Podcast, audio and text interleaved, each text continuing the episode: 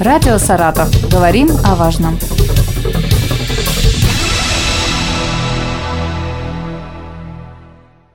Здравствуйте, в студии Елена Тёмкина и рядом со мной Эльвира Дуванова, главный государственный инспектор труда по правовым вопросам Госинспекции труда по Саратовской области. Добрый день. Мы возобновляем нашу рубрику, нашу программу, которая называется «Государственная инспекция труда информирует». И сегодня наша первая тема. Мы поговорим о правовых последствиях задержки заработной платы и иных э, выплат работнику.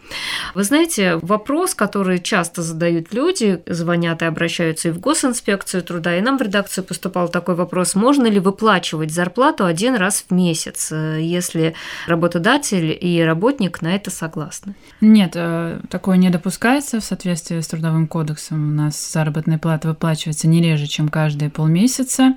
Конкретная дата устанавливается локальными нормативными актами работодателя, либо трудовым договором. Зарплата может э, начисляться и выплачиваться, например, в такие даты, там 20 и 5 число месяца, 15 и 30 и так далее. Например, если заработная плата установлена в такие э, даты, как 20 и 5, то заработная плата за первую половину, ну, скажем, марта будет выплачена 20 марта, а за полностью отработанный месяц 5 апреля. То есть обязательно вот это разделение? Да, обязательно разделение, и один раз в месяц не допускается, даже если на это согласны и работники, и работодатель. Ну, сейчас давайте перейдем к конкретным вопросам уже на примерах. Смотрите, в организации дата выплаты зарплаты 5 и 20 числа. Зарплату за декабрь работодатель выплатил только после выхода на работу после праздников 9 января. Подскажите, предусмотрена ли какая-то компенсация за задержку выплаты заработной платы, а, так как зарплату за декабрь должны были получить в декабре перед праздничными днями?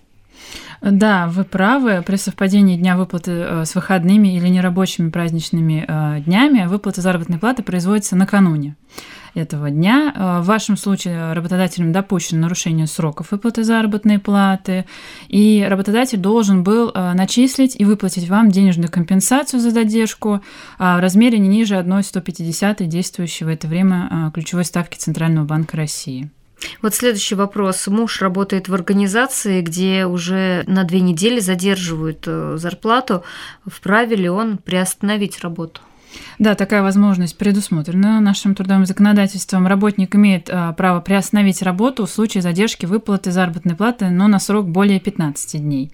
Для этого необходимо известить работодателя в письменной форме. Поэтому, если две недели уже прошло, ну, остается еще один денечек, угу. и с а, следующего после этого дня уже можно писать а, заявление, извещать работодателя о приостановлении своей работы. Обязательно заявление это нужно да, написать. Такая да? предусмотрена обязанности трудовым кодексом. А, скажите, все ли категории работников имеют право на приостановку работы в случае невыплаты зарплаты, как вот в случае, который вы сейчас характеризовали, о чем сейчас речь шла?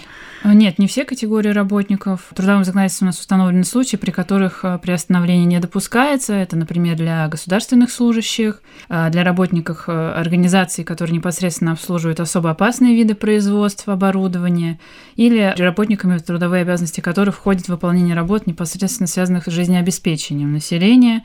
Это энергообеспечение, отопление, теплоснабжение, газообеспечение, там даже станции скорой неотложной медицинской помощи и а, некоторые другие. Скажите, можно ли не ходить на работу, когда приостанавливаешь работу по заявлению в законных случаях? Или нужно все-таки приходить на рабочее место, но просто не выполнять свои обязанности фактически? А, в период приостановления работы работник имеет право в свое рабочее время отсутствовать на рабочем месте.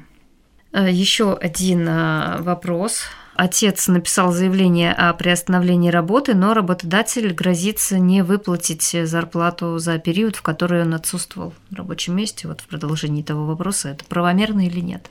Нет, э, не правомерно, так как на период приостановления работы за работником сохраняется средний заработок. Соответственно, э, действия работодателя не соответствует требованиям трудового законодательства. Получается, работник не ходит на работу, но средний заработок обязан выплатить да, работодатель. Получается так. Работодатель прислал уведомление о готовности выплатить задержанную заработную плату в день, когда человек выйдет на работу.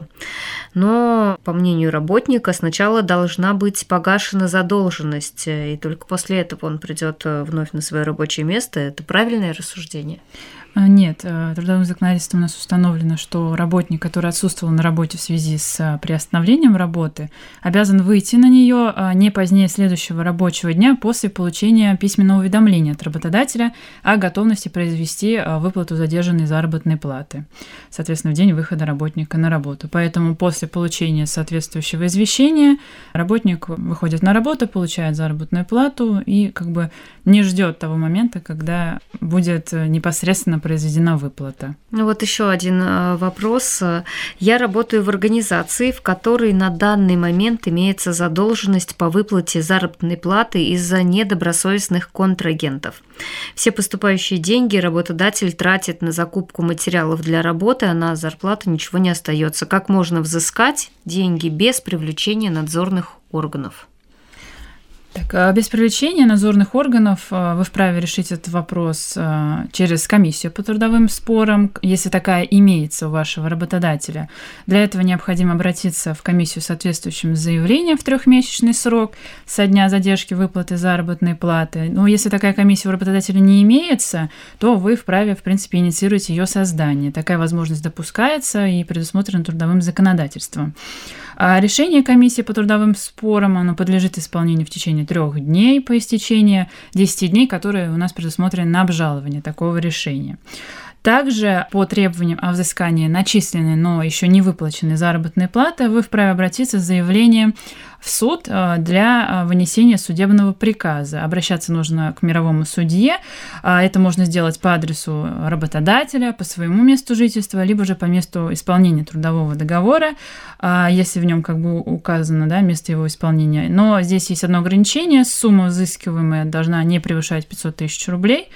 И при этом вынесенный судебный приказ, он будет являться уже исполнительным документом, который может предъявляться как непосредственно работодателю, так и судебному приставу-исполнителю обговорили конкретные случаи сейчас, и вопрос хотелось бы задать еще такой, какая ответственность предусмотрена для работодателя за нарушение сроков выплаты зарплаты? Ну, за нарушение сроков выплаты заработной платы работодатель несет как дисциплинарную, так и административную, и также уголовную ответственность. Частичная невыплата заработной платы свыше а, трех месяцев, а также полная невыплата свыше двух месяцев, это уже влечет уголовную ответственность в соответствии со статьей 145 1 УК РФ.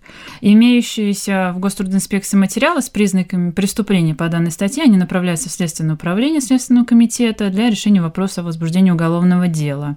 Но если действие работодателя по невыплате заработной платы не содержит уголовного наказуемого деяния, то должностными лицами Гострудинспекции, а также судами э, работодатель привлекается к административной ответственности, там как бы есть санкция, предусматривает она и предупреждение, и э, штраф, и э, это касается как индивидуальных предпринимателей, так и должностных лиц и непосредственно юридическое лицо. Хотелось бы также отметить, что наряду с проблемой невыплаты заработной платы и других э, проблем имеется проблема неоформленных трудовых отношений.